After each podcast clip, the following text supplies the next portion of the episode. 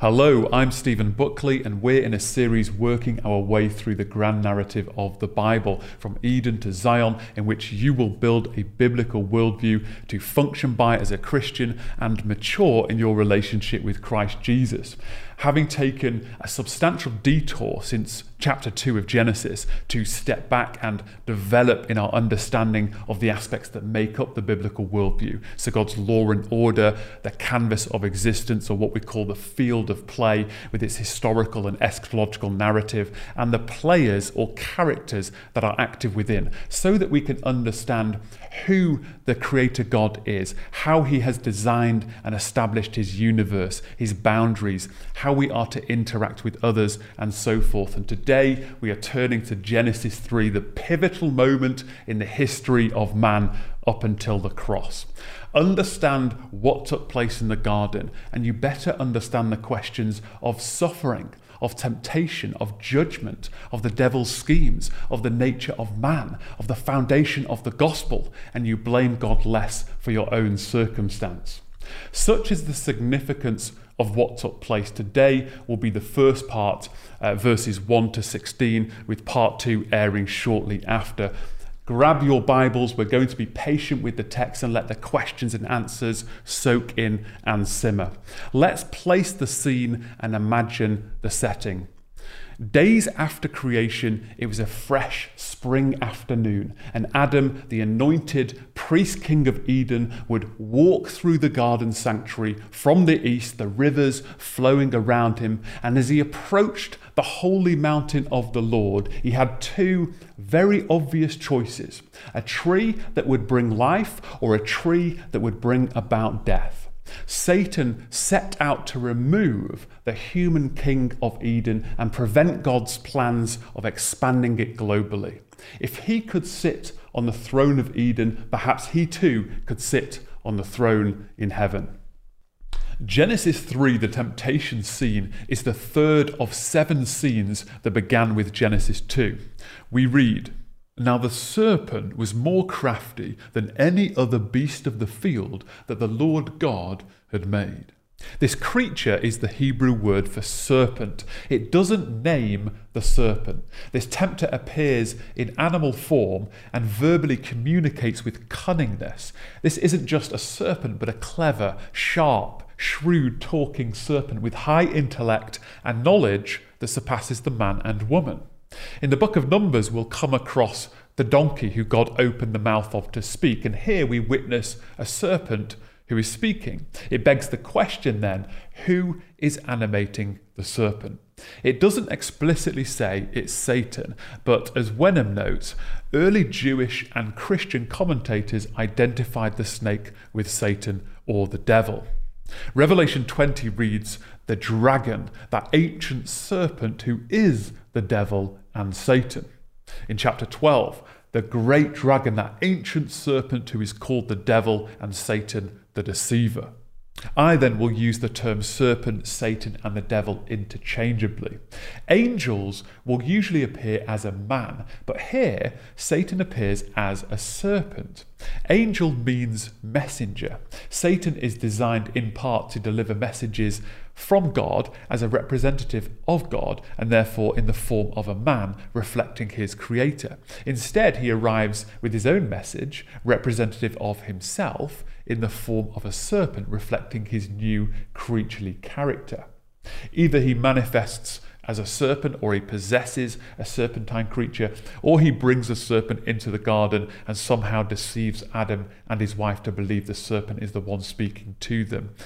Walter Kaiser Jr., um, who I really appreciate, he argues that the serpent is probably a title, not a particular shape he has assumed or the instrument he borrowed to manifest himself.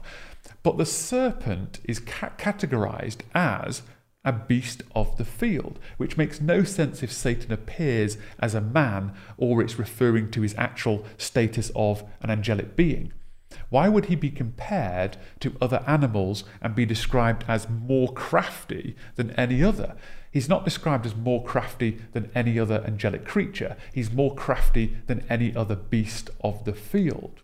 Also, we must ask why would he be given this title apart from manifesting as a natural serpent. Were serpents originally naturally crafty or cunning? No, you can't apply the trait to Satan from the serpent. The serpent is crafty because Satan is appearing as one. The serpent could not originally be associated with Satan. Satan is now associated with the serpent and vice versa, and referred to as the ancient serpent because of his initial trickery in the form of one. There is a connection with the Hebrew word for serpent and the Hebrew word for bronze, which could indicate a shiny, luminous appearance which would arrest the woman's attention. Hamilton also notes that there is a connection between the Hebrew word for serpent and a Hebrew verb meaning to practice divination. Already we have a picture of something slightly sinister. We are not told the name, but we are told about the character and the origin of the serpent. Firstly, the character of the serpent is described, as we've read, more crafty than any other, or the most cunning. Not just a little bit crafty, but the most, more than any other. This is an undesirable characteristic in stark contrast to being more wise than any other. This definite characterization of a person within the Hebrew narrative is unusual, as if Moses is telling us to pay special attention to this character. He is not what he appears. This word crafty or cunning can be translated as shrewd, which can be positive and account for wisdom, but shrewdness misused turns to deception. There is a connection with crafty associated with wisdom and man's search of wisdom in the fall. The serpent's craftiness, wisdom, led to the certain wisdom the couple received. So I like that it's translated as crafty or cunning because of what is about to play out. But know that Satan, as the serpent, was once shrewd for God, but now chosen to be shrewd for his own gain.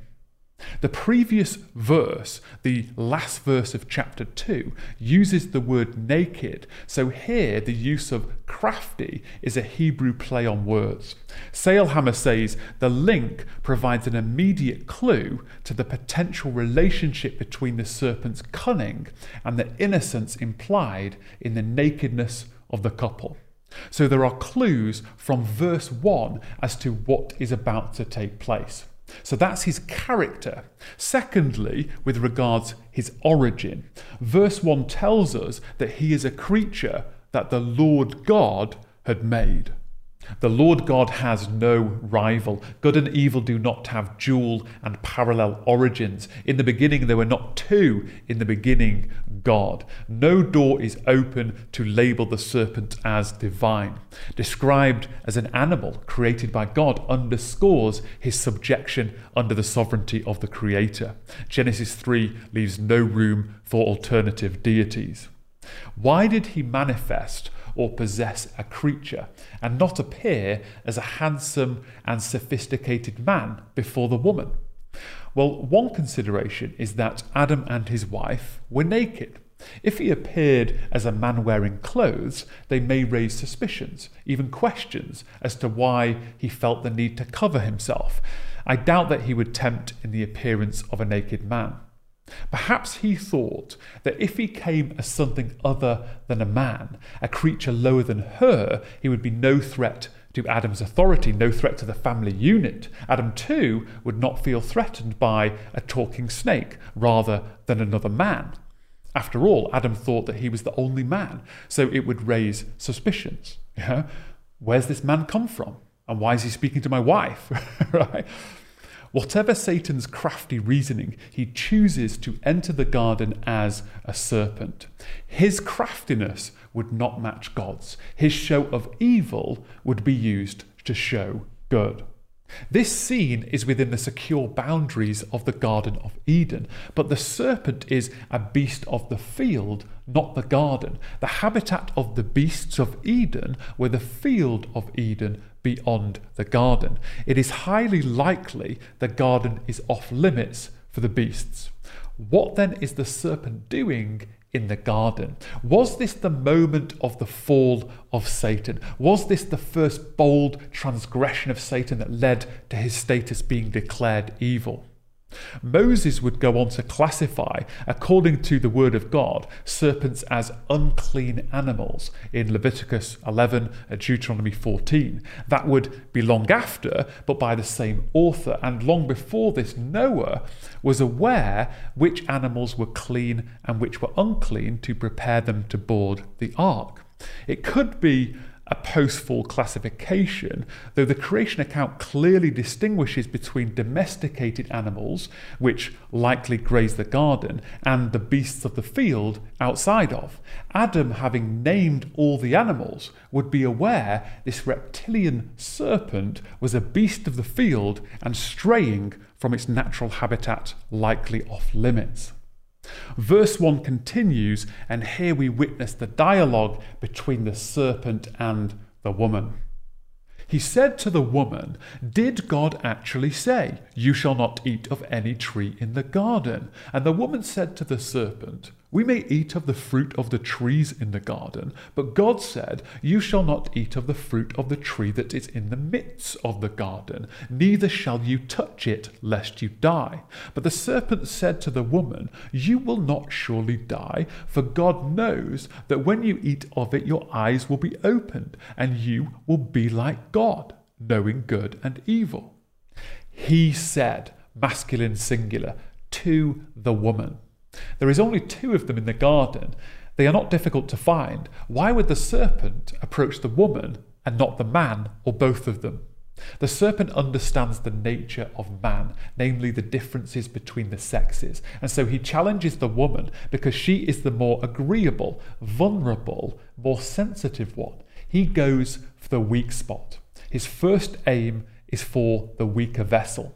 As we've seen in the previous two studies, it has nothing to do with intellect, but the nature of women.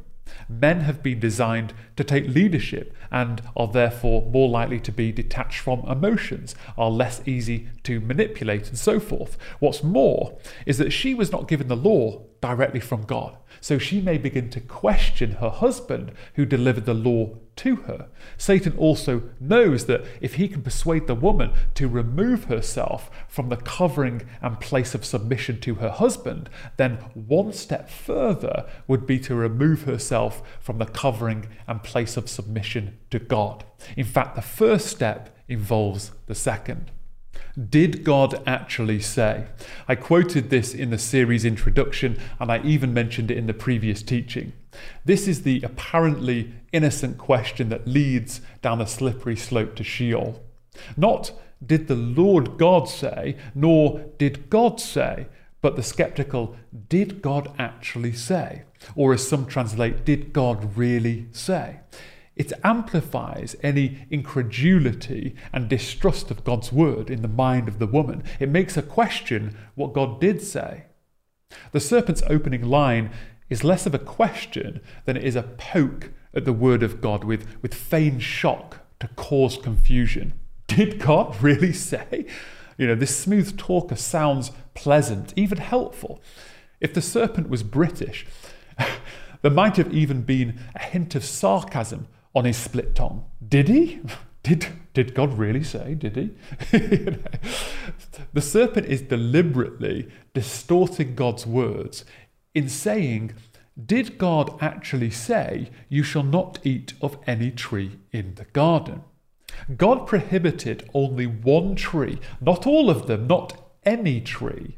Satan reverses the truth that their permission far outweighs their prohibition. This talking serpent is flipping the freedom versus limitation ratio, suggesting they are victims. They have much freedom and little limitation, and now it seems like little freedom and much limitation. There will have been hundreds, if not thousands, of trees in the garden with just one off limits he placed emphasis on what they are prohibited to eat, tiny percentage, subtly ignoring all of the freedom they have. The opposite of counting your blessings, counting your prohibitions. This is the tactic to paint God as an oppressive, overly protective, grossly jealous, controlling beast, and almost as if he has set up the tree as a trap in the garden.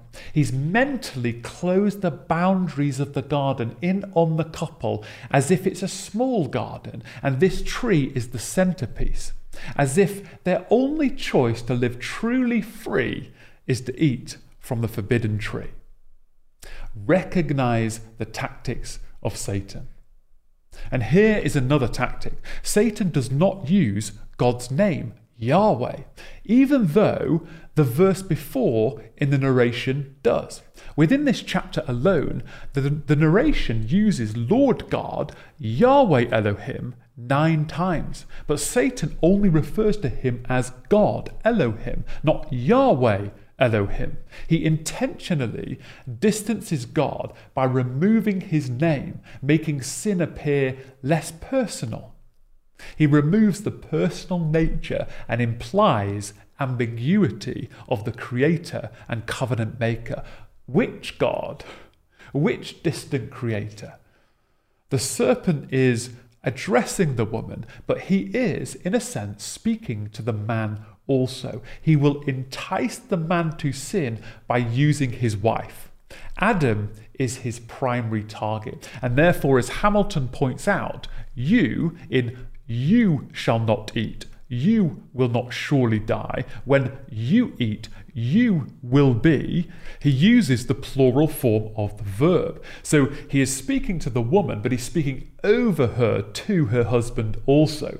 You both, when you both eat in a moment, you both will be like God. This is the woman's opportunity to contend for the word of God and correct the serpent. If Adam is in earshot, which it suggests he was, this is his opportunity too. The woman attempts to correct but gets it wrong. First, she acts as the spokesperson in place of Adam using the plural we. We may eat. Satan uses the plural you, but directs it at the woman, and then the woman takes the leadership in saying, We may eat. She should defer to her husband, but instead assumes the position of declaring the law of the land. She is right in saying that she can eat of the fruit of the trees in the garden, but she omits every, every garden tree. God said, you may surely eat of every tree of the garden, but of the tree of the knowledge of good and evil you shall not eat. There is a slight difference in saying, We may eat of the fruit of the trees in the garden, and we may surely eat of every tree of the garden. She adopts the posture of counting the prohibition. The serpent paints God as authoritarian and a little cruel, and she adds a brushstroke. The woman too follows Satan's use of God, Elohim, dropping the personal Yahweh God. She doesn't use his name. She mirrors the serpent in distancing Yahweh from the conversation. When she refers to the instruction about the tree of the knowledge of good and evil, firstly, she is not specific which tree.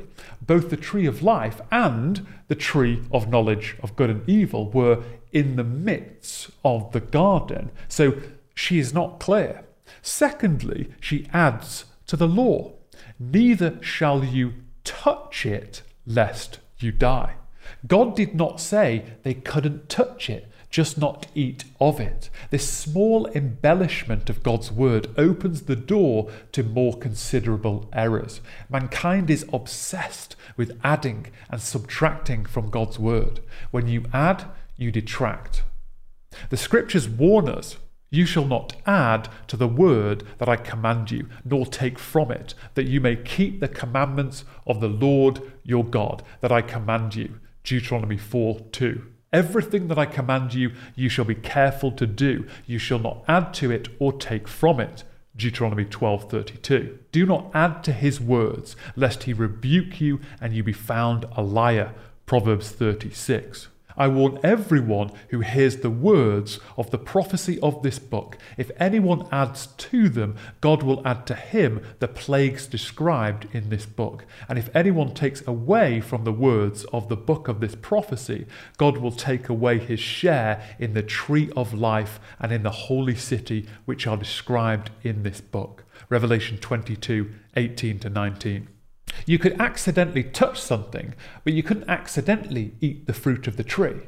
I could die simply by leaning on the wrong tree. How harsh is that? No. God has given you much freedom and distinct choice to decide if you want to disobey. You can't just go for a jog through the garden, take a breather up against a tree, and oh, now I'm dead. Is there even a suggestion in the woman's tone that God is a little harsh for the death sentence? She does not ask Satan how he knew about any prohibition. Who are you? How do you know this stuff? She could have said, actually, God did not say. He said, and quoted him verbatim.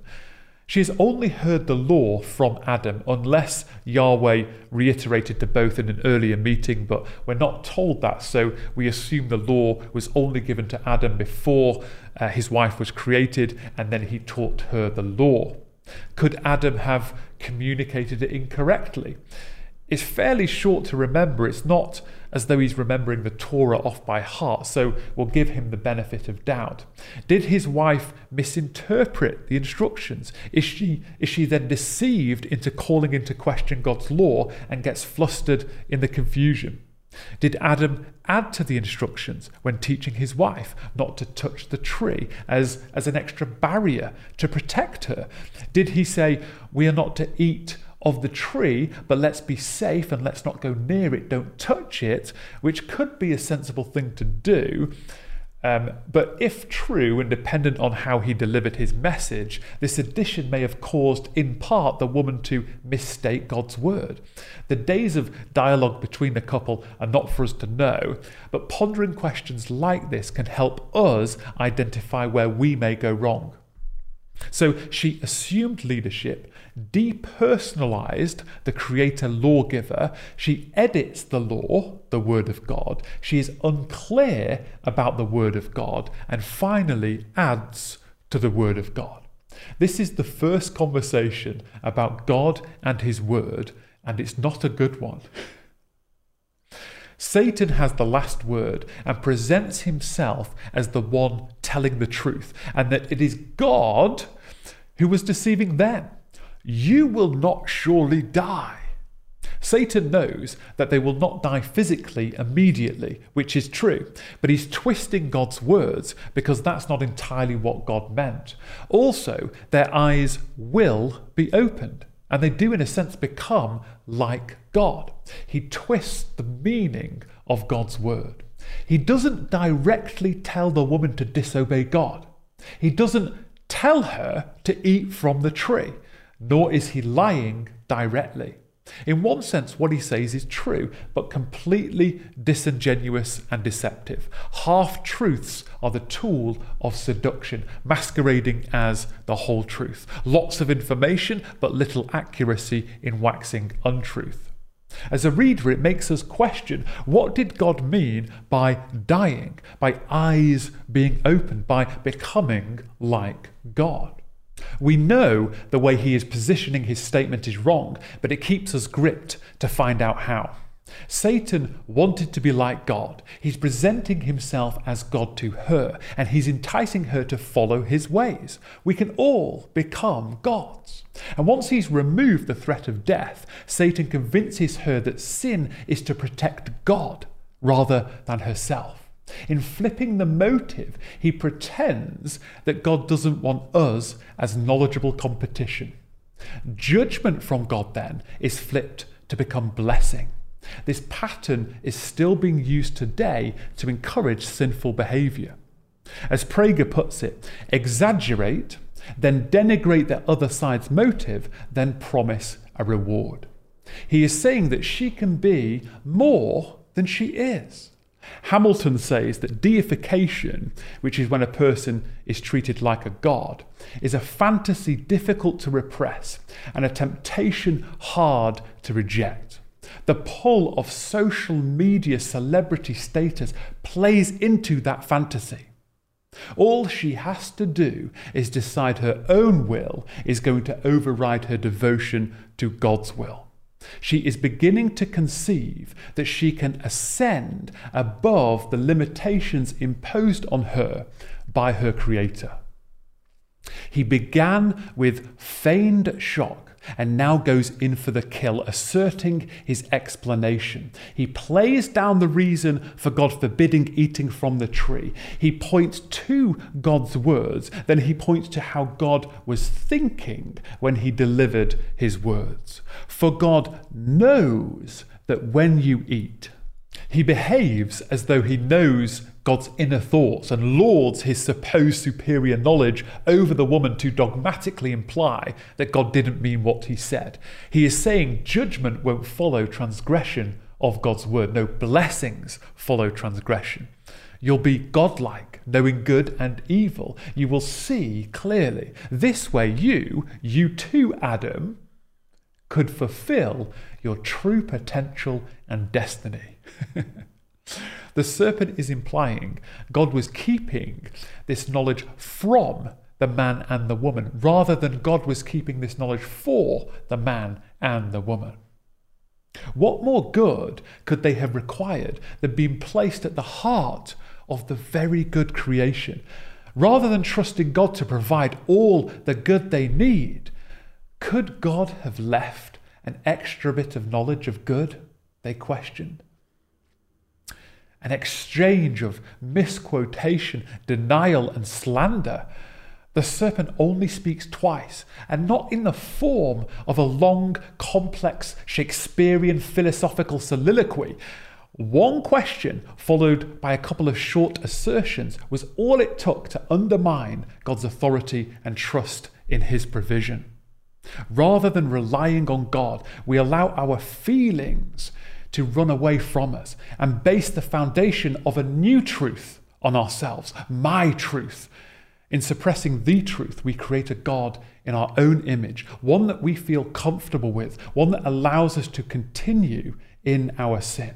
Convinced our reward is around the corner, the reality will eventually hit that the Lord God will appear for an account. This is the breakdown of order and harmony in the garden.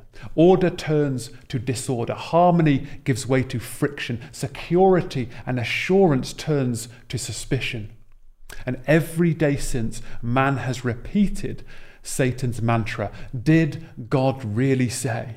Today, even Christians are spouting Satan's words. Did God really say? We question from the wrong posture. We aren't clear on what was said. We edit out the blessings and abundant provision. We add to his word our tradition and paint God as an impersonal, harsh master or a fluffy, timid person void of the severity of his wrath. We won't accept God's word. We want to be like God. Verse 6 kicks off scene 4, the central scene of the seven. It climaxes with the couple eating, and it begins with the woman taking initiative. So, when the woman saw that the tree was good for food, and that it was a delight to the eyes, and that the tree was to be desired to make one wise, she took of its fruit and ate. We mentioned in our study of Genesis 2 that the forbidden tree is adorned with good fruit. The fruit does not contain poison, nor is it an eyesore in the midst of the garden. It is, as the woman acknowledges, aesthetically pleasing. The tree is not bad or evil. The tree was pleasant to look at and good for food. A married person may say, well, this other person is pleasant to look at and sex is good, but it's outside the boundaries of God's law. In the woman's eyes, it was that this tree was to be desired to make one wise that most aroused her attention. We are not told what type of fruit she ate. This tree could have its own unique kind of fruit and therefore wouldn't be known today and would make no sense to name it. And it would therefore stand out from the rest of the trees in the garden so that there was no confusion as to which one it was. If it was one of the common trees today, and the scriptures told us which one, I suspect many would, would dare not eat from it, and they'd probably all be burned by now. And then stories would develop of men hiding away the last forbidden trees, and unhelpful mysteries of these trees would be written about, as you can imagine. The only tree mentioned is a fig tree, but it doesn't fit that they covered themselves with leaves from the tree that they've just eaten from. Often it's depicted as an apple, as an apple tree, and because the Latin word for evil is similar to apple. Tradition has it that the pomegranate has approximately 613 seeds that represent the 613 distinct commands in the Torah, which is a very cool connection if true, and it is why I used a picture of pomegranates in the thumbnail image for this video, but I'm not convinced. Revelation 22 says that the future tree of life will have 12 kinds of fruit. Perhaps the original tree of life also had 12 kinds of fruit. We are left to wonder. And that is how God has decided to leave it. They should not have known what it tastes like, and we are not to know what the tree was. John, in his first epistle, warns his fellow Christians of lust and pride by hearkening back to this garden scene. Do not love the world or the things in the world. If anyone loves the world, the love of the Father is not in him. For all that is in the world, the desires of the flesh and the desires of the eyes and the pride of life, is not from the Father, but is from the world. And the world is passing away along with its desires, but whoever does the will of God abides forever. That's 1 John 2 15 to 17. Some translate desire as lust, the lust of the flesh, the lust of the eyes, and the pride of life. She saw that the tree was good for food, enticed in her thoughts about the reward of its taste and how satisfying it may be. The desires are the lust of the flesh. It was a delight to the eyes, enticed by its colours and attractive design. The desires or the lust of the eyes. She thought that the tree was to be desired to make one wise. Oh, how her husband may respect her knowledge above his, the pride of life. The lust of the flesh, the lust of the eyes, and the pride of life are what separate us from God. When we fall into temptation, we make a law unto ourselves and eat the fruit thereof. Rather than fellowship with God, fellowship with the devil, that ancient serpent. The woman ate, removing herself from the covering of her husband and God. She sought her will over God's revealed will, extension of limits over set boundaries, autonomy over submission, rebellion over obedience in a person. She assumes the role not just of her husband, but of God, assuming the role of knowing good. This isn't general rebellion. The scriptures could have just said they disobeyed God. The scene is a quest for pseudo godliness, a quest for wisdom and the good apart from God's provision. Yet true godliness is an expression of godly character. As Sarna says, the deceptive nature of the serpent's appeal lay in its interpretation of godliness, which it equated with defiance of God's will, with power rather than strength of character. Verse 6 continues. And she also gave some to her husband who was with her, and he ate. The description of the first sin within verse 6 is apparently an extremely difficult pronunciation, making it impossible to skim read and calling the reader to pay close attention. She makes her own judgment without asking her husband. Her mind will decide apart from her husband's word and God's word. Having tasted the delicious fruit with no consequence in sight, the woman then passed it to her husband we can identify the fatal steps. She saw, she took, she gave. If you don't correct attitude, you move to the next step of engaging in fantasy, walking a treacherous line. If you don't pull back, you will fall into temptation, outwardly sin, and entice others to, or at least present the temptation for others. Oswalt says the human problem is that we will not accept God's gifts within the limits imposed by him. We wish to be God dispensing the gifts. Satan, too, wants to be a God giving gifts to the woman. The woman then wants to be the one giving the gift to Adam. Questioning the words of God, seeing his wife did not drop down dead. Without hesitation, he fell into temptation. She doesn't say a word. She does not try to tempt the man vocally. She just takes and gives. She offers the man, and he takes, no questions asked. He raises no questions, neither rebukes her. He doesn't approve. We are simply told he ate. She usurps leadership, he passively abdicates. As Hamilton says, hers is the sin of initiative, his is the sin of acquiescence. He just goes with it, perhaps even reluctantly, without question. He ate is the midpoint of the central scene. It is at this very point that everything changes. This is the climax of the climactic scene. He ate, removing himself from God's covering and submitting to Satan. This is the pivotal moment that has affected mankind ever since. It is termed by Christians as the fall of man, or the fall for short.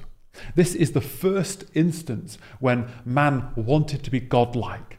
Being made in the image of his likeness was not enough. They wanted moral autonomy, they wanted to be gods. Proverbs uh, 132 says, Therefore they shall eat the fruit of their way and have their fill of their own devices. When studying Genesis 2 in video number 6 titled The Garden of God, roughly 56 minutes in, I made the case that the classic passages within Ezekiel 28 and Isaiah 14 are not referring to the fall of Satan. In fact, I understand they are referring to the fall of man, merging the story with the king of Tyre and the Babylonian king, respectively.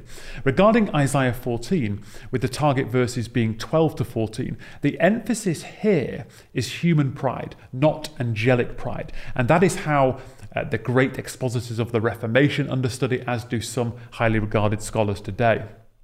It's possible that Adam is the day star or morning star, son of dawn, the title we gave to Satan with the Latin translation Lucifer. It would make sense if the first Adam of the newly created Eden, morning star, son of dawn, fell from heaven, then the last Adam would be referred to as the bright morning star in the context of the newly restored Eden. Where the first morning star failed, the last morning star will fulfill. Let me demonstrate that Jesus is depicted returning to the earth as the morning star and the sun rising upon the earth.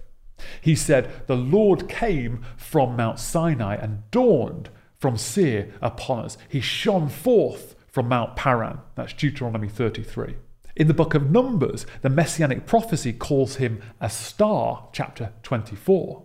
Arise, shine, for your light has come, and the glory of the Lord rises upon you. The Lord will arise upon you. Nations shall come to your light, and kings to the brightness of your rising. Isaiah 60. For behold, the day is coming, burning like an oven the Sun of Righteousness shall rise. Malachi 4. His brightness was like the light. Habakkuk 3. Jesus said, I am the light of the world. John 9. Referring to his return, he said, For as the lightning, a beam of light, comes from the east and shines as far as the west, so will be the coming of the Son of Man. Matthew 24 until the day dawns and the morning star rises in your hearts. 2 Peter 1. The morning star, Revelation 2. The bright morning star, Revelation 22.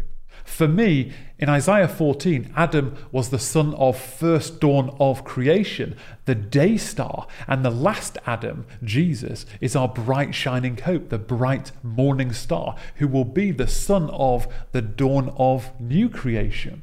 The focus passage of Ezekiel 28, namely verses 11 to 19, is essentially a picture of paradise lost, again because of the human condition of pride. This priest king misrepresented God and will, and will therefore be removed from his position and land.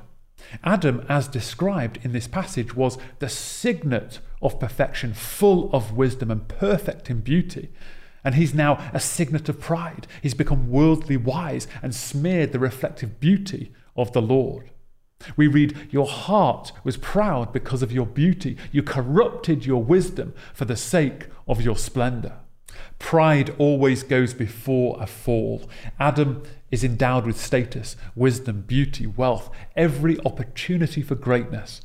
For priestly duties, he was adorned with every precious stone as a covering, crafted in gold, settings, and engravings. Yet he wanted something more. They could have eaten from all but one tree in paradise. They had no financial stress, no hunger, no physical ailments, no groans to be relieved from suffering. But we always want more to satisfy our lust and pride. There is a story about John D. Rockefeller, widely considered the wealthiest American of all time and the richest person in modern history, who, when asked by a reporter how much money is enough, he responded, just a little more. Mankind has proved to be obsessed with choice and knowledge rather than boundaries and innocence. The kings that follow Adam, including the king of Tyre of Ezekiel 28 and the king of Babylon of Isaiah 14, would build upon this pride. As John Oswalt beautifully puts, the frightful nature of this kind of pride is seen in the fact that it would prefer the world to be a desert in its own hands than a garden in the hands of someone else. In fact, the capacity to destroy and oppress becomes a source of pride. This is perversion at its plainest. The man described as blameless is now blameworthy.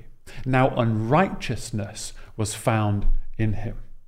We can't expound and apply every word or phrase in these passages to Adam because, again, the authors are merging the story of the fall of man with the story of the fall of the kings of their day. But rarely does one come across the connection with these passages when studying the fall of man. What is interesting is that there isn't haranguing prose of the thoughts of the man and woman, or the serpent for that matter nor does it present them in some sort of crisis in which they would have to make a decision, as if not only are they individuals, but representatives of the story of humanity. Their story is our personal and collective story. Their rebellion demonstrates they truly have free choice, free moral agents. It wasn't a facade, God wasn't bluffing. Adam failed in the roles God bestowed upon him. Adam failed as the Son of God. In the position of Son, he smeared the image of the Heavenly Father. Rather than the sons and daughters of Adam as righteous and regal, now they would inherit sin and inherit a very different kingdom. Adam failed in his priestly king role. Adam failed as the garden priest to keep watch, to guard the garden sanctuary. As priest, he failed to preserve order and distinctions. Now they would begin to unravel. Chaos and transgression of distinctions now have a foothold. God gave to Adam, and Adam was to deliver the word of God to his wife precisely and in the correct interpretive manner. They were declaring independence from their creator, King God their, their mistrust of God's faithfulness, seeking out their own desires. As Adam submitted to Satan, he chose to remove himself from God's covering and place himself under the rule and covering of Satan. Adam, the king of Eden, effectively handed his crown to the serpent. This legal transfer means that Satan now has dominion over the land rather than man. The priest king aspect of the image distorted. Adam failed as prophet of God. He should have stepped in and spoken on behalf of God. Adam failed as bridegroom. He should have protected his bride. He failed to die to his own desires and sacrifice himself in order to guard the garden from Satan, from sin, and the deathly consequences. He failed to protect and save his bride from the serpent and her own sin. The bride was deceived, but the bridegroom wasn't. Commenting on 1 Timothy, Mounce says the implication of the Genesis account is that Adam was present, watched his wife being deceived, was not deceived himself, and yet said nothing. He let her assume the headship and priestly king role. He could have stepped in at several opportunities. He could not have taken the fruit from his wife when she offered. He could have rebuked her for eating. He could have grabbed the fruit from her hand and stopped her from eating and led her away from the tree and from the serpent. He could have corrected the serpent's words. He could have corrected his bride's words. He could have said, Step back, I'll deal with the serpent. But what he should have done was capture that serpent and kick it out of the garden, or perhaps he should have put the serpent on a stick and then investigate how an evil talking serpent slithered into the garden and report and inquire of the Lord God on the matter. Interestingly, in Numbers 30, we see the introduction of statutes that the Lord commanded Moses about a man and his wife, and about a father and his daughter while she is in her youth within her father's house. Throughout these 16 verses, we see that the husband is responsible for the vow his wife makes if he stands by and does not say anything that same day. The same goes for a father whose daughter is living at home. But if her husband makes them null and void on the day that he hears them, then whatever proceeds out of her lips concerning her vows or concerning her pledge of herself shall not stand. Her husband has made them void and the Lord will forgive her. But if he makes them null and void after he has heard of them, then he shall bear her iniquity. Adam failed to protect his bride and immediately make her comments null and void. Adam failed, but Jesus will step in on that day and forgive her, having borne her iniquity. Verse 7 tells us of the immediate result and response. Then the eyes of both were opened, and they knew that they were naked, and they sewed fig leaves together and made themselves loincloths. She listened to the voice of the serpent over her husband. He listened to the voice of his wife over God. And there are immediate consequences. Notice the consequences are only described after he ate. Their eyes were opened. The serpent was correct, but in a very different way than they expected. In light of ravaging wolves, Jesus told his disciples to be wise or shrewd as serpents in terms of self preservation and not being naive to complement dove like vulnerability and openness in serving others. The serpent is described as shrewd, and they follow his kind of shrewdness, but in doing so, immediately realize their nakedness. this was not the blessing they fantasized over. How foolish they must have felt. They thought their eyes being opened would glean a wisdom and knowledge to be like God, knowing good and evil. Now they stood next to each other and they were aware they were nude a certain knowledge of good and evil that did not elevate them, but separate them from God. Sailhamer observes that the Hebrew for naked in chapter 2, verse 25, is slightly different than naked here in verse 7. Here in uh, chapter 3, this same word was used by Moses when referring to the exiles of Israel who have come under the judgment of God. Because you did not serve the Lord your God with joyfulness and gladness of heart because of the abundance of all things, therefore you shall serve your enemies, whom the Lord will send against you, in hunger and thirst, in nakedness and lacking everything. He will put a yoke of iron on your neck until he has destroyed you. Deuteronomy 28. They were naked also in the sense that they have come under the judgment of God, having been given an abundance of all things, but did not serve the Lord your God with joyfulness and gladness of heart. They have lost a certain innocence and feel a sense of shame of their nakedness. If Satan appeared as a naked man, they would be startled to realize he was naked too. Instead, the serpent's tongue continues to flick as he hangs among the trees. They stepped outside the boundaries of man. They transgressed God's covenant. They discovered mysteries that were forbidden for man to know. They refused to stay within ordained limits and wanted to be limitless like God. Immediately, they became aware of their nakedness, their childlike innocence removed from their senses. Now, sexuality would become erotic. I once heard a preacher say if you don't think there is a difference between sexual intercourse that is divine opposed to profane, try praying beforehand and asking God to bless the sex. they knew about sex for procreation in an innocent sense. Now, the erotic aspects of human sexuality become apparent. Rather than calling on God, they tried to save the day themselves. Having removed themselves from the spiritual covering of God, they attempted to cover themselves with leaves from the trees to hide their shame. Man was made from the earth. The garment of vegetation was given to the earth for a covering. And now man covers himself with this garment of vegetation. It's ironic then that he will become the earth, returning to it in death. Your covering was God living upon the vegetation, and you chose an alternative covering of vegetation, and soon you'll be sent under it. Oh, you want to be under the covering of vegetation? Well, I'll help you with that. Choose your coverings wisely.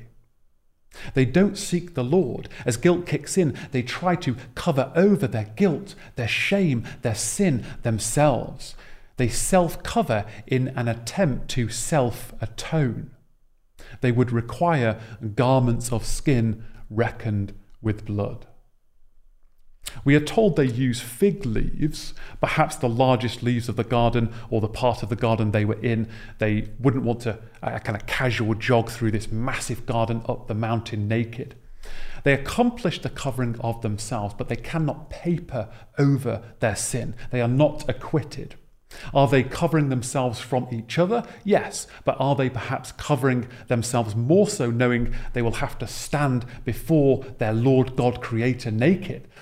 They can hide their body, but they cannot hide from God. Covering themselves shows that they knew their relationship with their Creator had changed forever. Fellowship would now not be naked, but separated by clothes that represent innocence lost. In Genesis 1, regarding his creation, we read that God saw that it was good.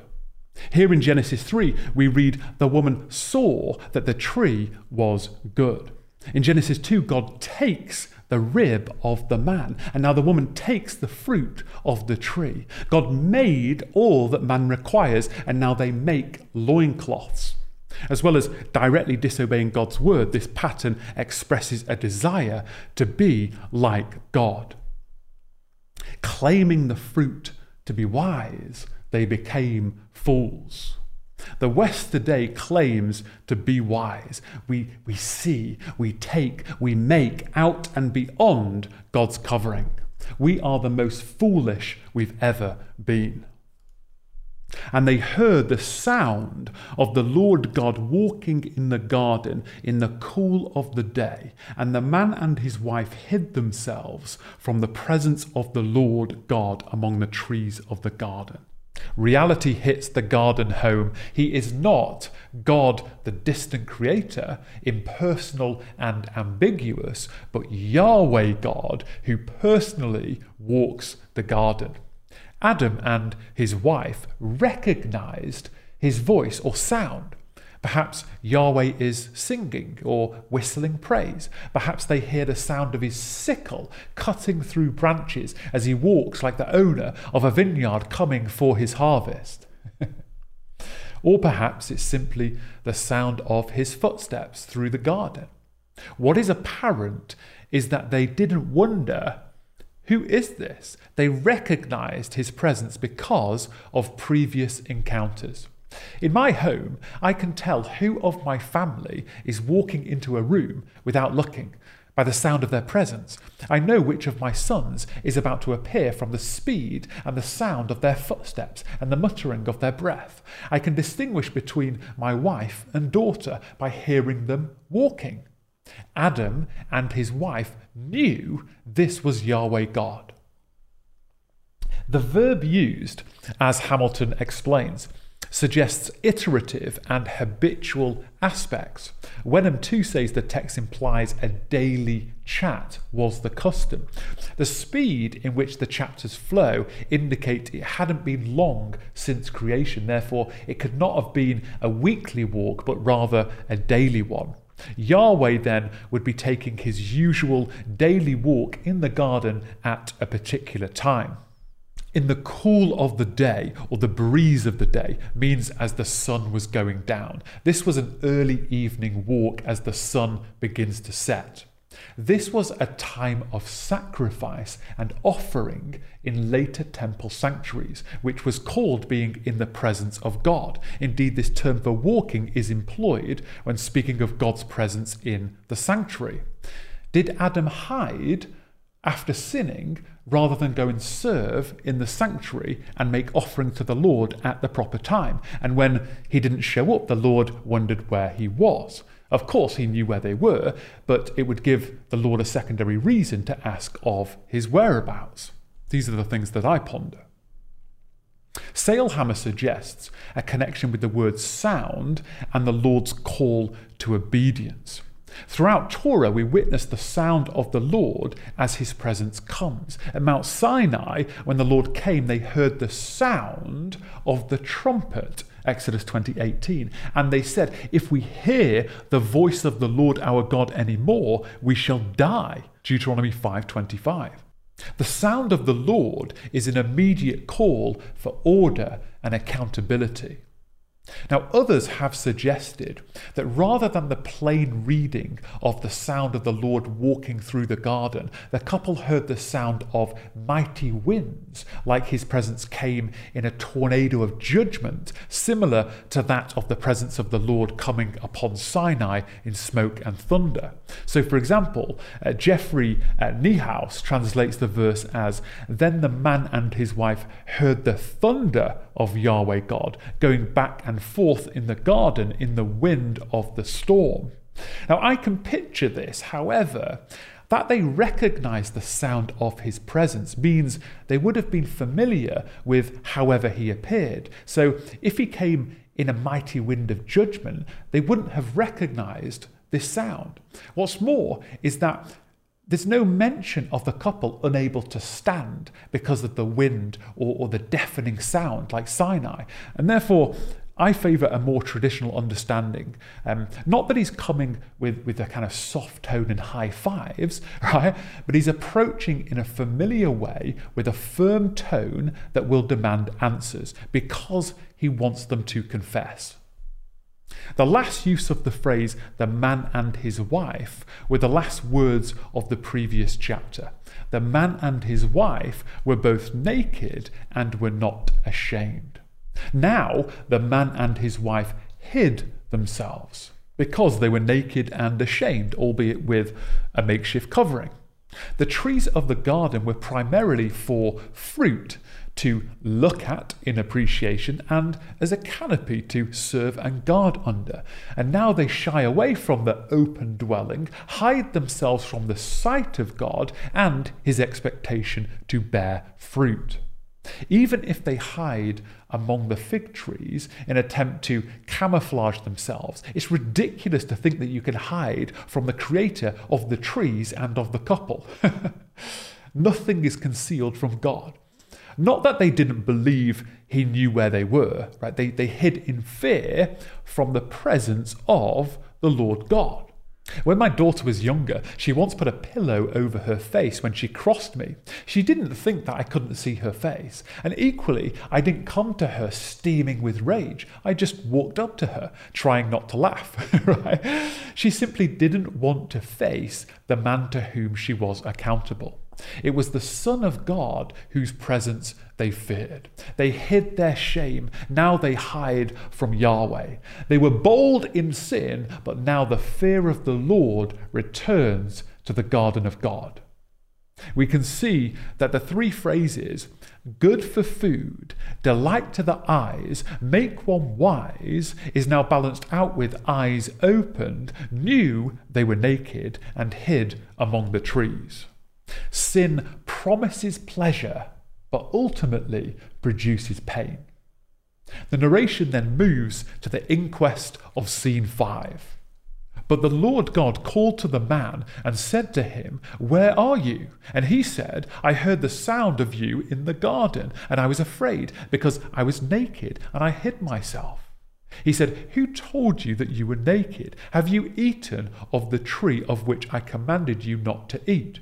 The man said, The woman whom you gave to be with me, she gave me the fruit of the tree, and I ate. Then the Lord God said to the woman, What is this that you have done? The woman said, The serpent deceived me, and I ate. Lord God, this is personal. The Lord God called to the man. Even though the woman had sinned first, Adam had been given the authority. He was the covering for his wife. He'd been given the instructions, the commandment. He had been warned of the consequences. He then is responsible for the sin in the garden. And for this reason, the Lord calls for Adam, not the woman, nor both of them together. He is the appointed head, the priest king of Eden. He will be held accountable for garden activity. Knowing precisely where they are, he calls to the man, Where are you? God is gracious. He does not shout them out of their hiding place. He doesn't blow them out. And again, I don't think this question fits if he came in a tornado of thunder.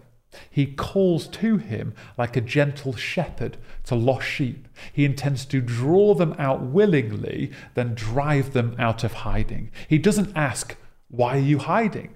That would draw attention to the folly of their decision to hide from their Creator. When God asks a question to elicit information, which he, of course, already knows, he is giving an opportunity to come clean. The man, and likely the woman, emerges with him sheepishly from their hiding place. The man does not answer the question of where, but why. To be fair, he doesn't say, We heard, we were afraid, we were naked, we hid ourselves, implicating his wife. He refers only to himself. I heard, I was afraid, I was naked, I hid myself. He doesn't fully disclose his reason. He explains he hid because of the consequence of eating from the forbidden tree, that he was naked. he skips over the transgression, even though the consequence is evident of it.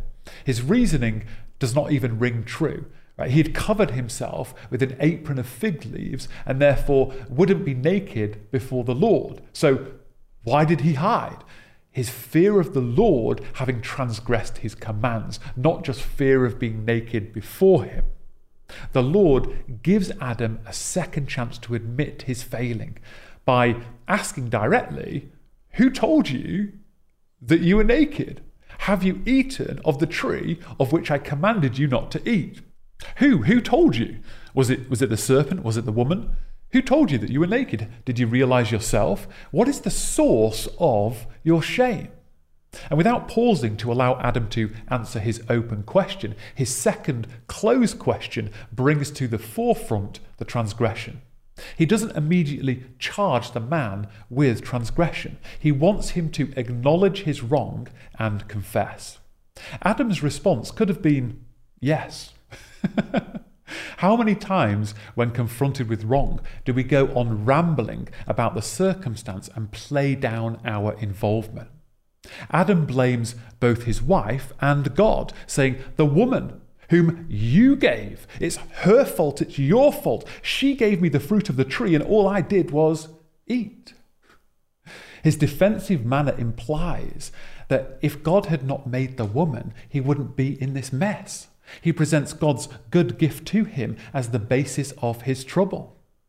We blame our parents, our financial circumstances. Governments blame their predecessors. Companies blame the markets. We rationalize our crime. It all flows back to Eden. Accountability will come, and his days of patience of asking, Where are you? will end. The Lord God will call all of man to stand before him and give an account of himself. This is the first case of the trespasser convincing themselves they are the victim. He mentions himself last to play down his part of the matter. And demonstrated in this scene is that the, the immediate effect of sin means that man turns on his closest companion and drives a wedge between himself and God. The Lord turns to the woman, and again it's a rhetorical question, just one in simple form. What is this that you have done? Her answer is significantly shorter in length than her husband. She just witnessed her husband dig a hole for himself and could have thought, well, I won't do that. But she follows suit with the blame game. She doesn't blame God for creating the serpent, and she doesn't blame her husband for not protecting her, but she does push blame over to the serpent for deceiving her. She does admit she ate from the fruit uh, and that she was deceived at least, the latter being apparent in the text and confirmed later by Paul, who comments on her being deceived, and as we've seen in the previous two sessions, reasoning for why the principle of male headship must be preserved. To be saved means to be preserved from the danger of destruction. In wider application, we can all be deceived. We can be cheated out of blessings when we step out of God's ordained coverings. As we transition to the penultimate sixth scene of Judgment After Inquest, we note that the serpent of old is not given a chance to respond. The Lord does not inquire of the serpent's sin. Not another word is spoken from the serpent's mouth. The Lord moves straight to judgment, beginning with the serpent before the woman and finally the man. He spoke to the man first to hold him accountable as the head of the family and of mankind, but in judgment he now speaks in reverse order. We therefore recognize the chiastic pattern in whom the Lord addresses. We have uh, the man first, then he addresses the woman, then he begins the judgment with the serpent before the judgment on the woman, and then on the man. As illustrated in this chiastic pattern, when we sin, Satan is at the center of man's trouble. Satan's tactics to get to the man are frequently through the woman. Man should take leadership and protect the woman from the serpent. Each sinned. The serpent, the devil, Satan sinned against Lord God. The woman sinned against Lord God. The man sinned against Lord God. And it's against him. It's personal. In each judgment, God speaks of both function and relationship. The serpent is cursed in movement and relationship with the woman. The woman, pain in childbirth and relationship to husband. The man, pain in work and relationship to the land. God turns to the serpent, the culprit of deception, the father of lies. He who is of a higher order than Adam is dealt with first. I'll read the full judgment and then we'll break it down. The Lord God said to the serpent, Because you have done this, cursed are you above all livestock and above all beasts of the field. On your belly you shall go, and dust you shall eat all the days of your life. I will put enmity between you and the woman, and between your offspring and her offspring. He shall bruise your head, and you shall bruise his heel. Again, the Lord God, personal. The Lord begins with, Because you have done this, echoing verse 13, the serpent deceived me. It begins with what he has done. underscoring the gravity of his actions before decreeing judgment. The serpent was not God, and a curse proves his deified mask to be false. The serpent or any other combination of polytheistic gods are false too. Out of the three, only the serpent is said to be directly cursed. Again, if this was Satan in some kind of angelic form or the form of a man, it makes no sense. The serpent is cursed in a way that is contrasted to all livestock and all beasts of the field. The curse includes some form of physical change to the serpent that results in its belly descending to the ground, causing a new form of locomotion. For me, the serpent will have been some kind of quadruped, a lizard, dinosaur, dragon creature with legs or appendages that elevated the creature off the ground, which would fit with other images of the devil throughout the Bible, such as a dragon. Scholars and commentators do not come to an agreement whether it had legs or even wings, perhaps. Now, those who lean towards serpents originally having legs include Matthew Henry, John Gill, Allen Ross, uh, Paul et al., even a Jewish historian, Josephus Josephus said that the curse deprived him of the use of his feet. Uh, those who lean against the creature previously having legs include uh, Wenham, uh, Sailhamer, some of my favourite commentators actually. Most commentaries that I've come across do believe there was a physical transformation as I do. I don't blindly abide by my favourite commentators or the consensus. I study as best I can, uh, ask the Holy Spirit to teach me in the process, and make my own conclusions, knowing I will be held accountable for them. If the serpent already slithered along its belly, what was the point of the curse? Was it purely spiritual? If so, why compare it to creatures which had legs? Pretty much all livestock and beasts of the field, the land animals, have legs. What's more is that the phrase, cursed are you above all livestock and above all beasts of the field, means a curse will affect all creatures to some degree, but much more so on the serpent. And as we're about to find out, God's judgment will include other physical changes in mankind and the earth. If then there are physical changes to many aspects of creation, why not the primary offender? And I'll return to this point in the next session. Why would God change the nature of serpents above all others when it was Satan using the form of a serpent as a tool to deceive? Is that fair on serpents? Well, animals only exist in the context of man given mission to rule the earth. They do not bear the image of God, they are not sacred. That Adam allowed Satan to use the form of a serpent to deceive means that God must make an example of this creature as a living memorial on display to man. Man stands upright, and now in stark contrast, the serpent is laid out on the ground. Man points to the heavens, the serpent points to the dirt. The state of the serpent kind is a reminder of what took place in Eden, that judgment includes the physical, and that final judgment is to come.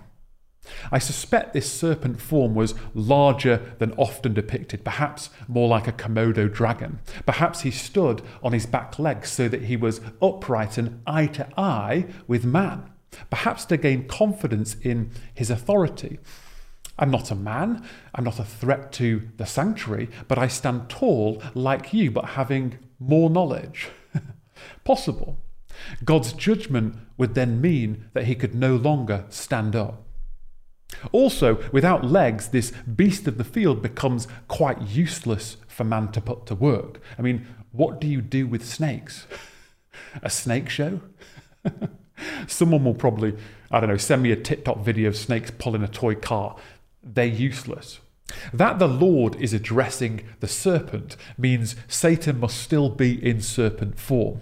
The immediate physical judgment on the creature means God forces the serpent to change its posture. The serpent is prostrated on the ground before the Lord God.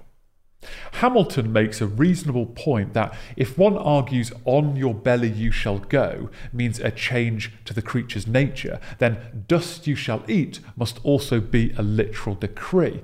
But does the second part have to be literal if the first part is?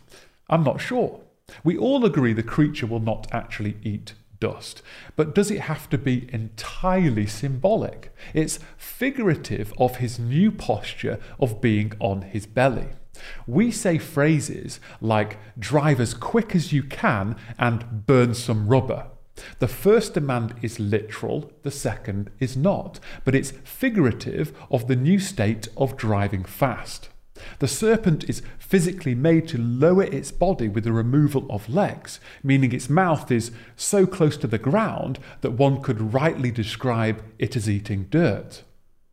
During a, a jiu jitsu contest, it is easy to imagine a commentator describing events saying he took the other guy down to the ground, got his arm behind his back, pushed his head to the floor, and made him eat dirt. No one listening would blink an eye. They wouldn't think that he means the man made his opponent eat actual dirt, but it's descriptive, hyperbolic language of what literally took place. It's not just an expression or just a literal transformation. The physical is an expression of subjugation. The serpent's new posture makes him eat dust, so to speak. He tempted the woman to eat, and now he is forced to eat that which the man was made from. There is a universal warning for us all here. Alter your posture before God forces you. Either now or then, at the name of Jesus, every knee will bow. Philippians 2:10. The scriptural authors would hearken back to this judgment when speaking of future judgment. May desert tribes bow down before him and his enemies lick the dust. Psalm 72 9. With their faces to the ground, they shall bow down to you and lick the dust of your feet. Then you will know that I am the Lord. Isaiah 49:23. Future messianic elements to both. But again, here we have the literal bowing down with the figurative licking the dust to drive the posture change home. This is a permanent alteration of nature, all the days of your life. The curse applies to the serpent and all his descendants. Hamilton translates cursed as banned, though Wenham does not agree. We could say he is banned from the cattle and beasts of the field. He becomes this weird creature set apart from the rest, made to be lowly and lonely. As we referenced, uh, Moses would label him detestable. Whatever goes on its belly, you shall not eat, for they are detestable. Leviticus 11 42. The serpent deceived to eat. He was made to eat, and later he is not to be eaten. The serpent, once more crafty than any other beast of the field, is now more cursed than them all, eating dust in humiliation. Curse is the opposite of bless. Close relationship or banned, blessed in activity and nature or cursed. Curse is judgment for transgression. God uses government to punish evil with evidence of wrong in court, but secret and hidden transgressions can be dealt with by God through curse. That God announced this judgment means the effect is guaranteed. Isaiah indicates that even in the future kingdom, the curse will be removed from all animals, but not so for the serpent. The wolf and the lamb shall graze together, the lion shall eat straw like the ox, and the dust shall be the serpent's food. Isaiah 65 25. The serpent remains a living, prostrated symbol of God's judgment, at least in the millennial reign. Verse 15 is referred to as the proto evangelium, meaning the first good news. Let me read this again. I will put enmity between you and the woman, and between your offspring and her offspring. He shall bruise your head, and you shall bruise his heel. This is the germation of messianic prophecy. Firstly, I will. God will. God will put enmity or hostility between the serpent and the woman and their offspring. This is not a prophecy about man killing snakes and snakes plaguing man, although their weirdness and their creepiness is a reminder. I recall the night that I slept uh, on the sofa in my friend's living room. It was one of the worst night sleeps of my life because in this same room was a glass box that contained his pet python. and what's more is it repeatedly got out of its box, like daily. So, as you can imagine, I kept on waking throughout the night to check if it, if it was still in its box. so, creepy they are because of the curse, but the meaning is far greater. Both serpent and man acted together against God, and so now God will turn them against each other. Not just the couple and the serpent, their offspring. This word offspring, as it's translated in the ESV, or seed as it's also commonly translated, is understood in two senses.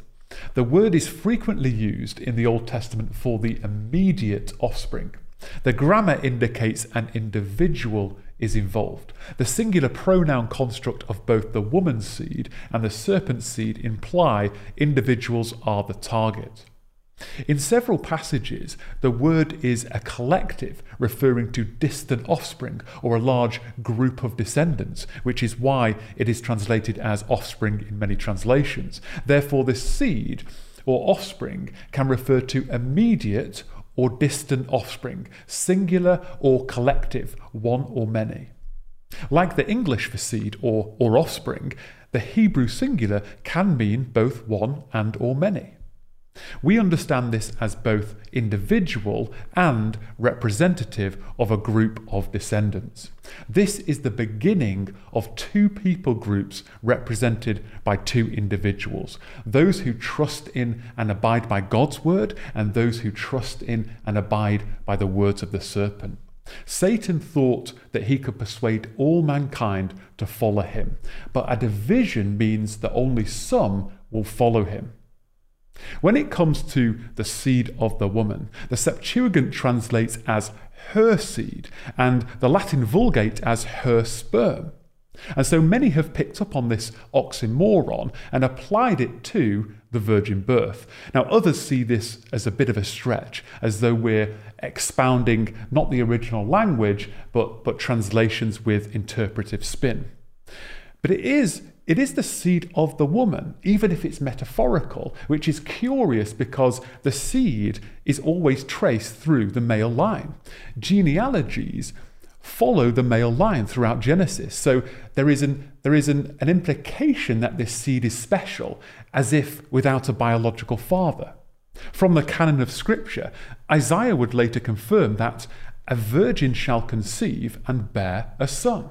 And we recognize Jesus, born of a virgin, is the promised seed. And it's incredibly interesting the way the Septuagint translates this verse, indicating a messianic interpretation long before Christ. These translators, and no doubt the biblical authors, understood more than we tend to give them credit for. Is Moses aware of what he is writing? For our hermeneutic to be solid and ensure that we're not reading into the text that which is not there, did Moses really intend both the corporate, collective, and messianic, individual meaning? Well, Moses will have recognized that he was part of the promised corporate offspring, the people of Israel. He would go on to develop the significance of the seed. His description of the heel coming down on the serpent means he also understood that an individual would be eventually crushed by an individual. Moses was fully aware of the concept of the one and many. He understands Adam, the same word for man, was both an individual and representative of mankind. Moses goes on to emphasize the seed of Abraham, a seed that will reverse the curse of the fall. Paul would later confirm that Moses' use of the seed was not plural but collective singular, pointing to one who represents many. He was aware of the idea of a messianic individual who is the leader of a people who will eventually defeat the serpent, the wicked leader of a people after generational struggle. That Moses pays great attention to the genealogies in Genesis shows he's documenting the lines from this first couple in anticipation of the promised seed. What's more is that Moses characterizes individuals as new Adamic figureheads Noah, Abraham, Isaac, Jacob, Judah. Could it be this one or that one? Foreshadows, but not yet. He's building up to the climactic entrance of Messiah. We can trace the seed in Scripture throughout the first two and a half thousand years of history because Moses develops the motive throughout Genesis and indeed the rest of the Torah. Moses, the one who the Lord used to speak to face to face as a man speaks to his friend, far from ignorant, was theologically aware. And therefore, our hermeneutic, which attempts to follow the biblical author's hermeneutic, stands. The verb translated in the ESV as bruise is used twice in verse 15 because it is essentially the same Hebrew word. Now, some translations, such as the NIV, use crush for the first instance and strike for the second. To be consistent, Hamilton says whichever word we choose, it should be translated the same.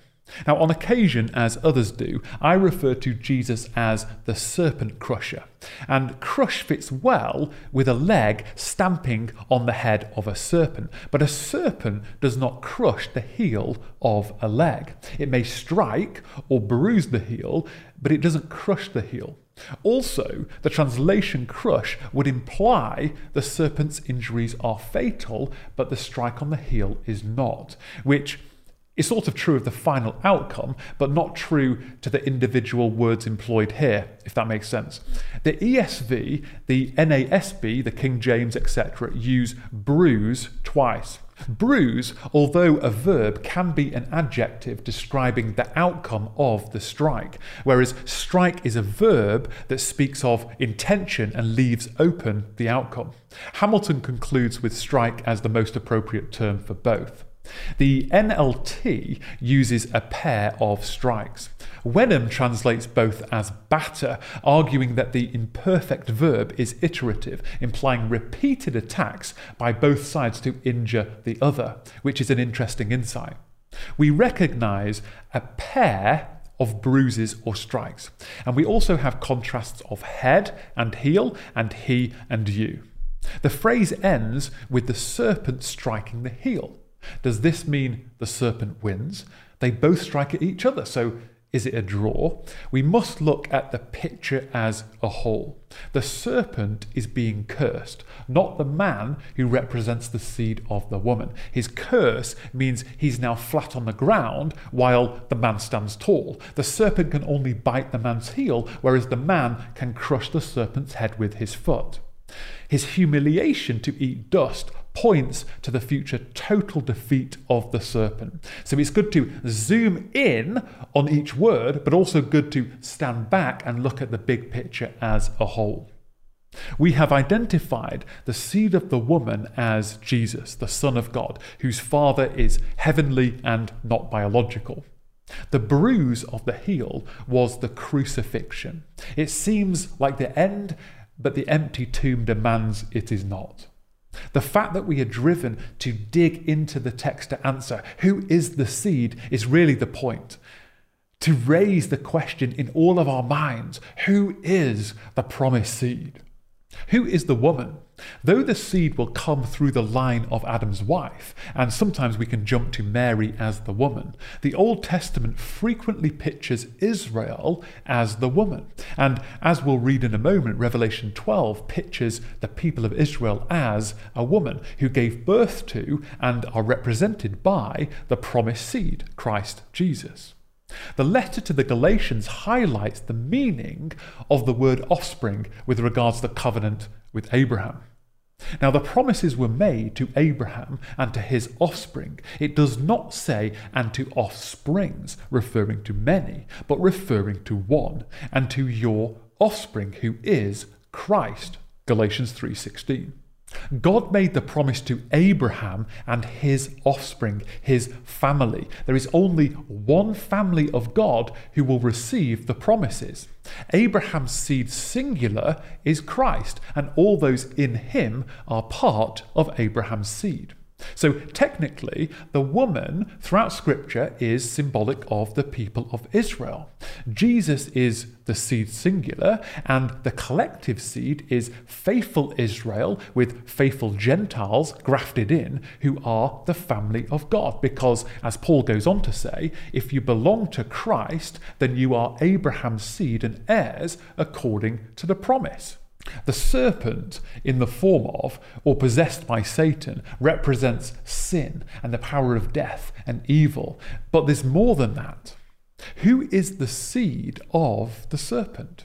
It is none other than the Antichrist, the in place of Christ, the in place of Messiah, the one who will present himself as Saviour to the world, but is the seed of the ancient serpent. The Antichrist could be a man who is possessed by Satan in the same way he may have possessed a serpent in the garden, and his possession of Judas Iscariot, who was called the son of perdition as a foreshadow of the Antichrist. Yet there is another possibility alluded to here in Genesis 3:15. Arnold Fruchtenbaum comments that this contains an implication of a supernatural conception on the part of Satan that will produce the Antichrist. Like the Messiah, the Antichrist will not have a, have a natural human father, he says, he will be generated by Satan. In the days of Noah, fallen angels, the sons of God, came into the daughters of man and they bore children to them, called Nephilim. That's Genesis 6. In a similar fashion, Satan himself could lay with a woman and produce a half human, half angel being. The seed of Satan, born of a woman. If Jesus returns in our lifetimes, then this half human, half angel being, the son of Satan, may be alive today, hidden until the proper time. God comes in the person of his Son, Jesus Christ, born a man who is representative of the corporate offspring of Israel and those who follow him. Satan comes in the person of his son Antichrist, born a man representative of his corporate offspring, his followers. In the years to come, choose your Saviour wisely. There will be a choice of God's seed or the serpent's seed a choice of saviours in a seed born of women with very different fruit and very different destinies. Adam was supposed to subdue the beast, but he himself was subdued by the beast, the serpent. The promise is that the seed would one day subdue the beast. When you consider this judgment on the serpent in the garden, this is the Son of God speaking to Satan, telling him, One day I will crush you. If he returns in our lifetime, he is effectively saying, I will judge your seed in 6,000 years, throw you into the pit for the millennium, and 7,000 years from now, I will throw you in the lake of fire where I threw your son. Think about that.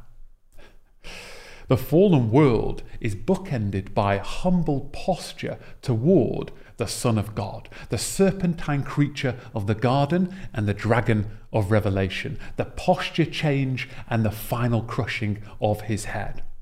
Redemptive history between these bookends sees a battle that rages between offspring who follow Satan's ways and offspring who follow God's ways a battle of kingdoms, the climactic events of the battle being the striking or bruising of both.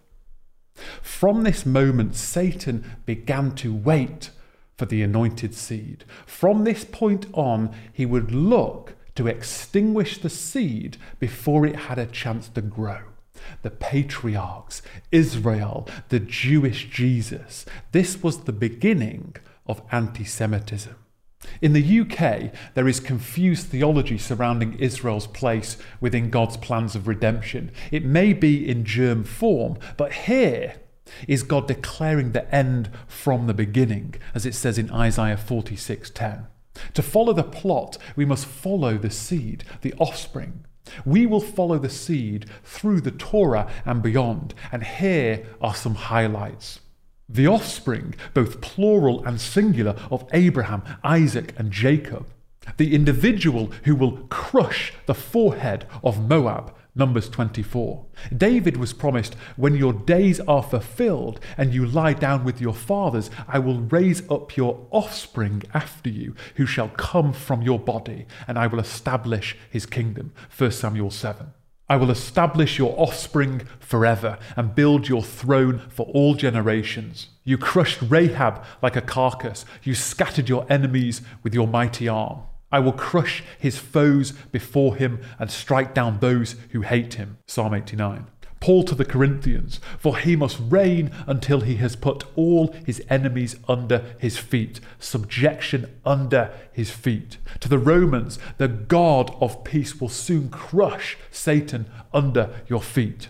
Through death, bruise, he might destroy, bruise, the one who has the power of death, that is the devil. Hebrews 2. Revelation 12 depicts the battle between the dragon or serpent and the woman's offspring.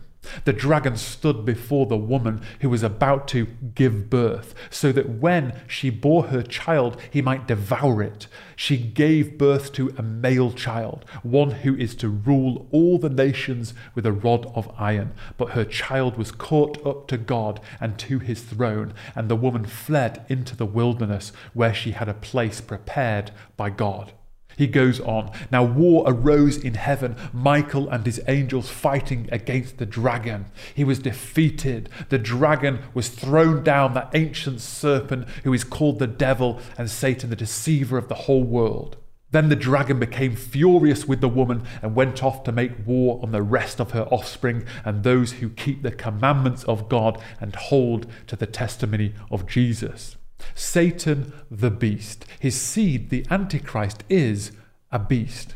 His empires are symbolized as a beast.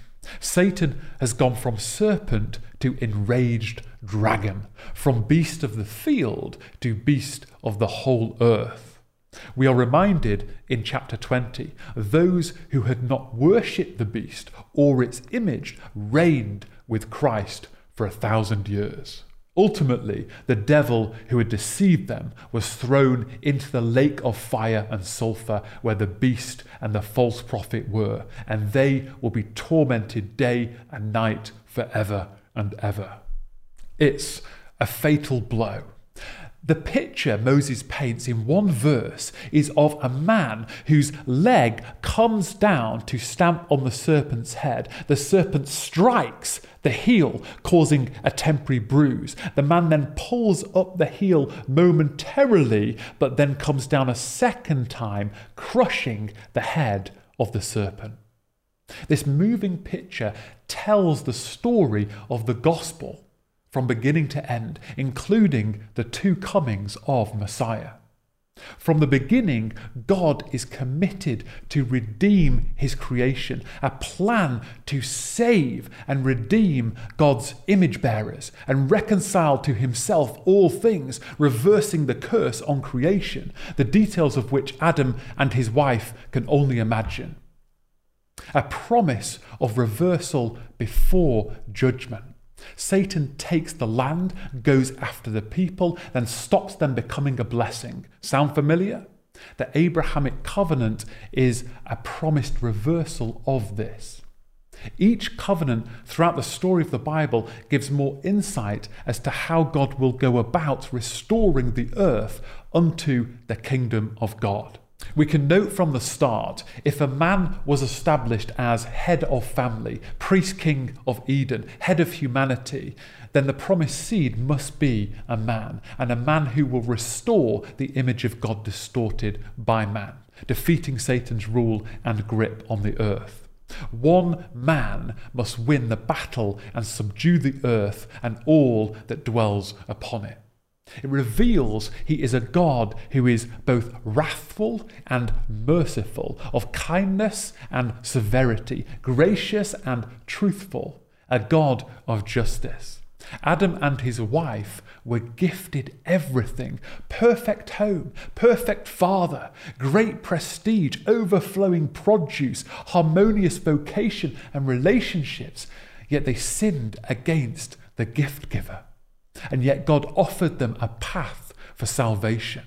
Those who repent are given hope. Those who persist in rebellion will meet the fate of their father, the serpent. Of interest, in the millennial kingdom, the serpent will remain cursed in locomotion, but the serpent will no longer be a threat. The nursing child shall play over the hole of the cobra, and the weaned child shall put his hand on the adder's den. Isaiah 11:8. They will symbolize Satan's humiliation of being thrown down the pit, unable to cause hurt. Now, some see what took place as an unconditional covenant of grace with those represented by the promised seed. And if so, it's unusual that he would be speaking to the enemy rather than a man whom he calls to walk blameless with him. Having said that, there is reason to believe that the man and his wife were stood by witnessing this judgment and receiving the promise embedded in the judgment. And we'll come back to this covenant in the next session. However, we categorize it, promises have been made and a program has been initiated in Genesis 3. A program for mankind to salvage the mediatorial kingdom of God that is characterized by war, rebellion, and salvation through violent means. The key is the seed, the Messiah, who will eventually win the battle of the seeds, dealing with man's problem of sin.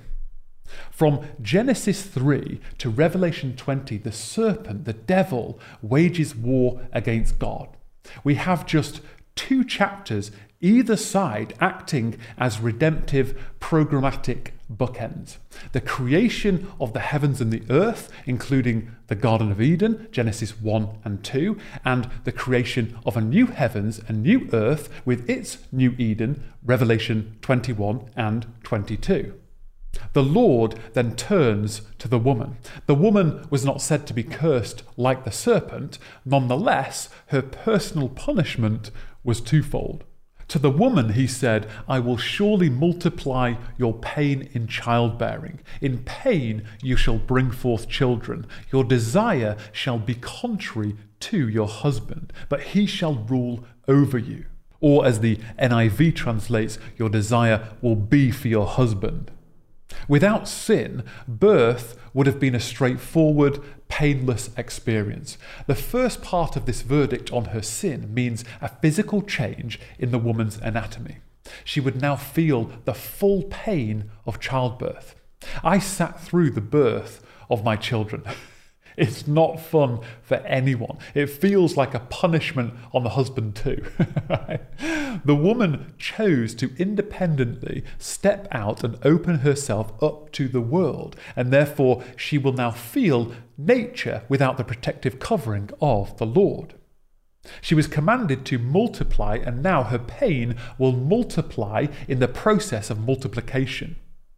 Hamilton says, at the point in her life when a woman experiences her highest sense of self fulfillment, according to Old Testament emphasis, she will have some physical anguish. Fruchtenbaum translates it as, I will greatly multiply your pain and your conception. In pain you shall bring forth children. He comments that it is not just birth pains, but monthly menstrual pain woman would now suffer. He argues that women would now menstruate every month as opposed to originally less frequently, reasoning the increase in, in potential conception is necessary to populate the earth in the face of physical death that will limit human populace. I see his point, but I'm not so sure. She will feel pain, but is promised she will carry a child and give birth. Promise through pain. God could have cursed her such that her womb was permanently closed, but the promise of the seed of the woman remains. The pain is both a reminder of the fall and grace in the promised seed. Jesus would point to the pain of childbirth to teach about sufferings in this age before the joy to come. When a woman is giving birth, she has sorrow because her hour has come.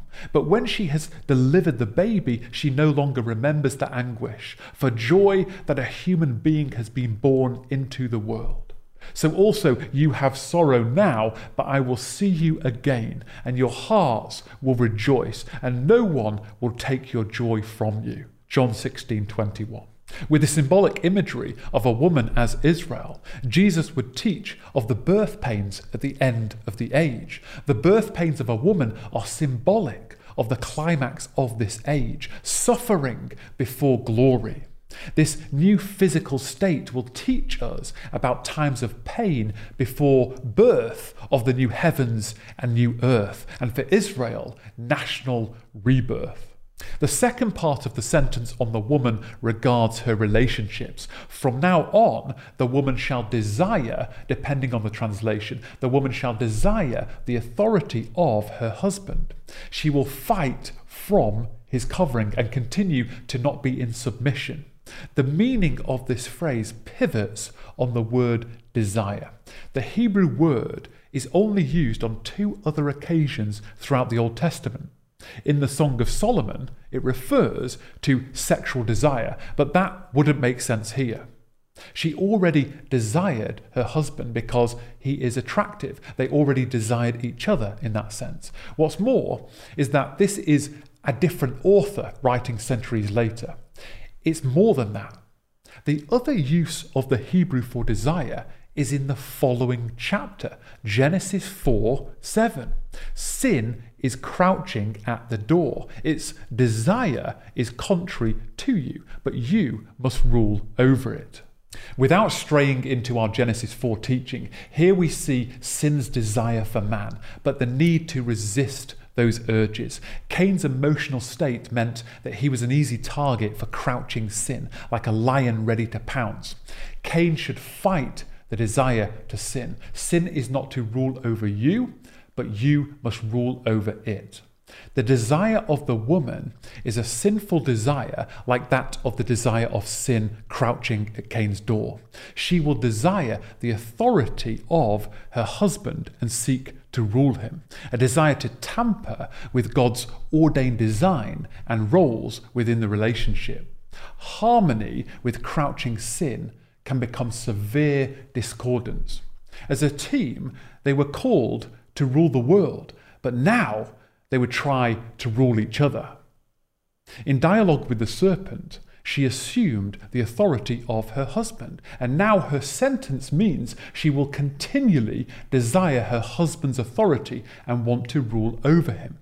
She will have a tendency to refuse to be under the mission of her husband, jockeying for position and authority, but she must rule over these urges. Wenham notes, evidently, he, Moses, does not regard female subordination to be a judgment on her sin. On the contrary, she must rule over her sin that sees her remove herself from such subordination. Her role in marriage remains the same. A desire for independence apart from her husband and apart from God is the beginning of feminism. Feminism today is symptomatic of the fall. It is one thing to desire equality of value in society, it is another to rage against male authority in a man hating fashion. And sadly, feminism dressed in egalitarian clothing is now deeply embedded within the Western Church, rehearsing the prophecies of the garden rather than seeking God's divine creation order but he shall rule over you. The man will continue to be your covering. Nothing changes regarding God's order. The curse brought distortion of original roles, not new ones. The curse did not change ordained roles between the sexes.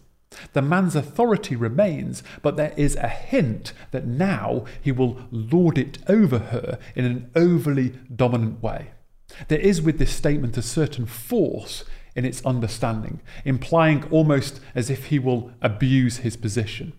And here begins the battle between the sexes. They became one flesh, and now, in judgment, they will tear each other apart. The woman was originally naturally more sensitive than Adam, but as a result of the fall, men suffer from insensitivity and women hypersensitivity. Men can swing from extremes of leadership, from aggression to passivity.